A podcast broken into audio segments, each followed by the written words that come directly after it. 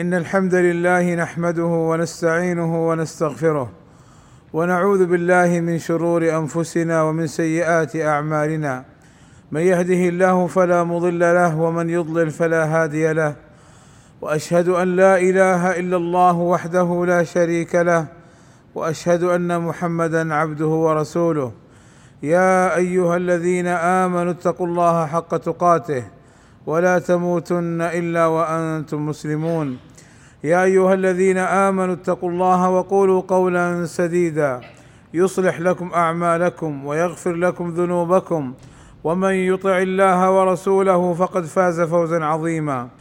إن أصدق الكلام كلام الله وخير الهدي هدي محمد صلى الله عليه وسلم.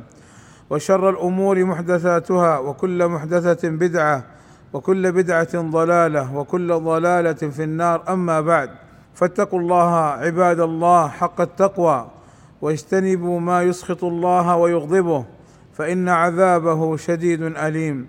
واعلموا عباد الله أن مكة خير بقاع الأرض وأحب بلاد الله إلى الله. قال عبد الله بن عدي رضي الله عنه رأيت رسول الله صلى الله عليه وسلم واقفا على الحزورة وهو موضع بمكة.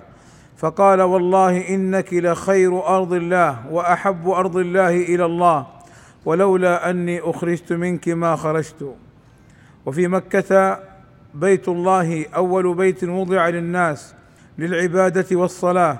فعن أبي ذر رضي الله عنه قال قلت يا رسول الله أي مسجد وضع في الأرض أول؟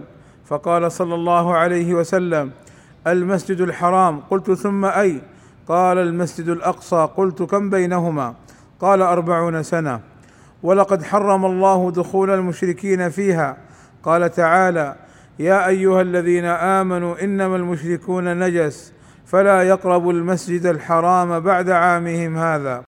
وحرم الله عز وجل على الدجال أن يطأها هي والمدينة.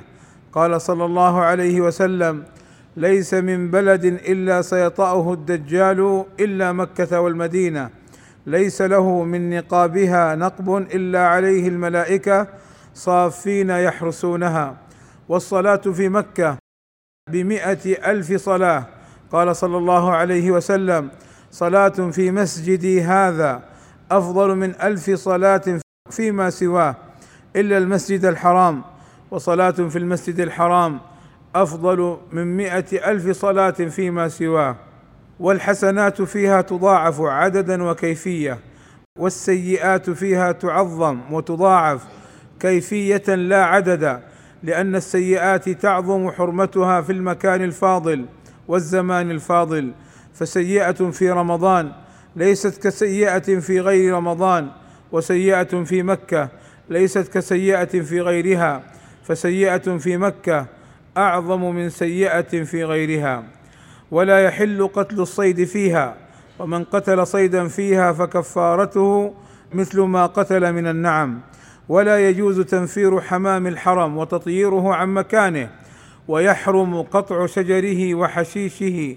إلا الإذخر فإن النبي صلى الله عليه وسلم أباح الانتفاع به. ويحرم أخذ لقطته إلا لمعرف لها. قال صلى الله عليه وسلم إن هذا البلد حرمه الله لا يعضد شوكه ولا ينفر صيده ولا يلتقط لقطته إلا من عرفها ولا يقتل فيها الحيوانات إلا إن كانت من الفواسق المؤذية.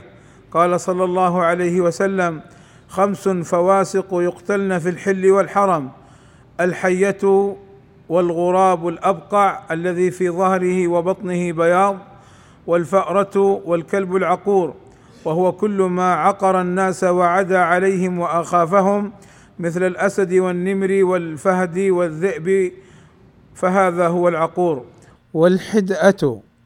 فما كان طبيعته الأذى من هذه الحيوانات فإنه يقتل شرعا وما لم يؤذي طبعا ولكن صار منه أذية فلك قتله.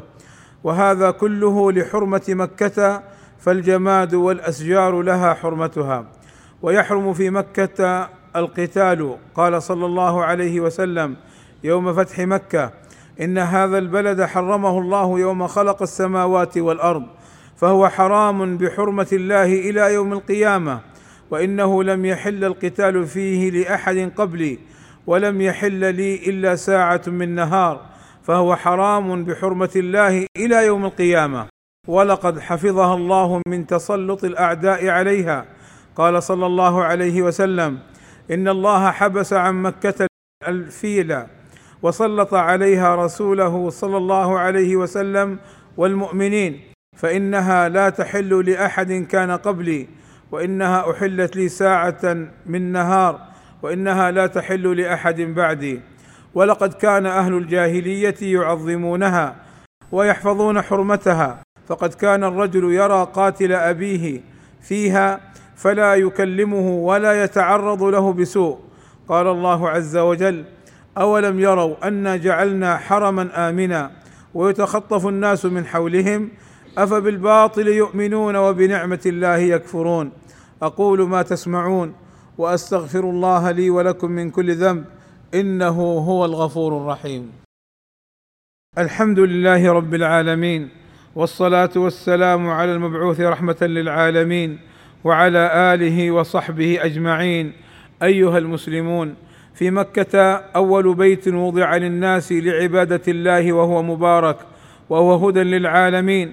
قال سبحانه إن أول بيت وضع للناس للذي ببكة مباركا وهدى للعالمين. فيه آيات بينات مقام إبراهيم ومن دخله كان آمنا. فمن دخل بيت الله كان آمنا. فهذا شرع الله ودينه. والذي يجب أن يكون من دخل مكة آمنا. عباد الله إن الواجب علينا تعظيم مكة والمحافظة على حرمتها وعدم ارتكاب السيئات فيها. فكل من أراد هذا البيت بإلحاد وبظلم أذاقه الله. أذاقه الله الخزي في الدنيا والعذاب الأليم في الآخرة لأنه اعتدى على بيت الله وعلى حرمه الذي أمنه منذ أن خلق السماوات والأرض.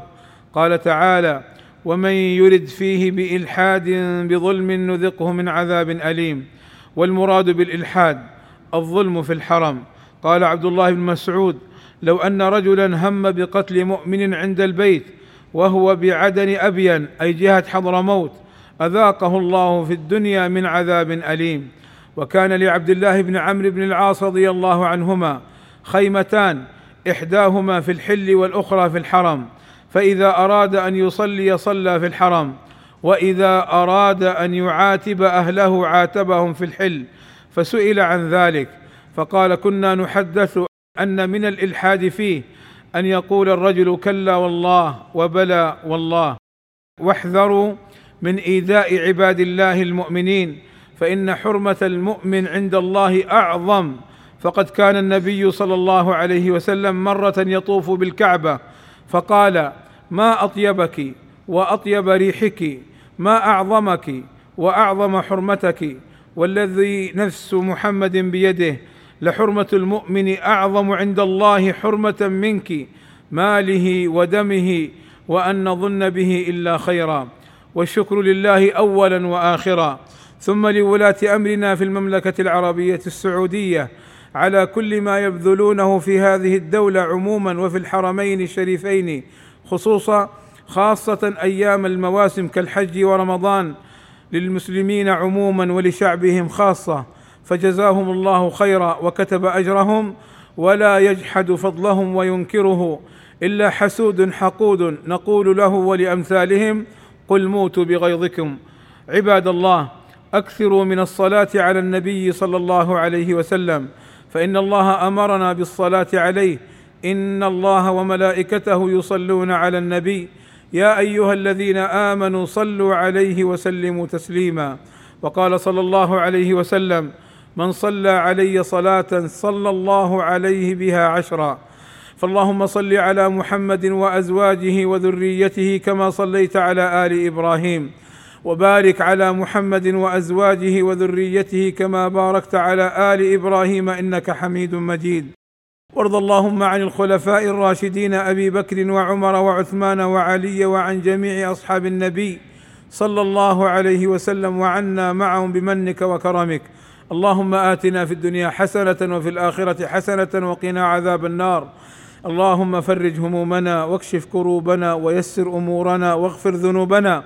اللهم اغفر للمسلمين والمسلمات والمؤمنين والمؤمنات الأحياء منهم والأموات. اللهم وفق ولي أمرنا الملك سلمان بن عبد العزيز وولي عهده الأمير محمد بن سلمان لما تحبه وترضاه وأصلح بهما البلاد والعباد. واحفظهما من كل سوء. اللهم أيدهما بتأييدك ووفقهما بتوفيقك وأعز بهما الإسلام والمسلمين. وصلى الله وسلم على نبينا محمد وعلى آله وصحبه أجمعين. والحمد لله رب العالمين.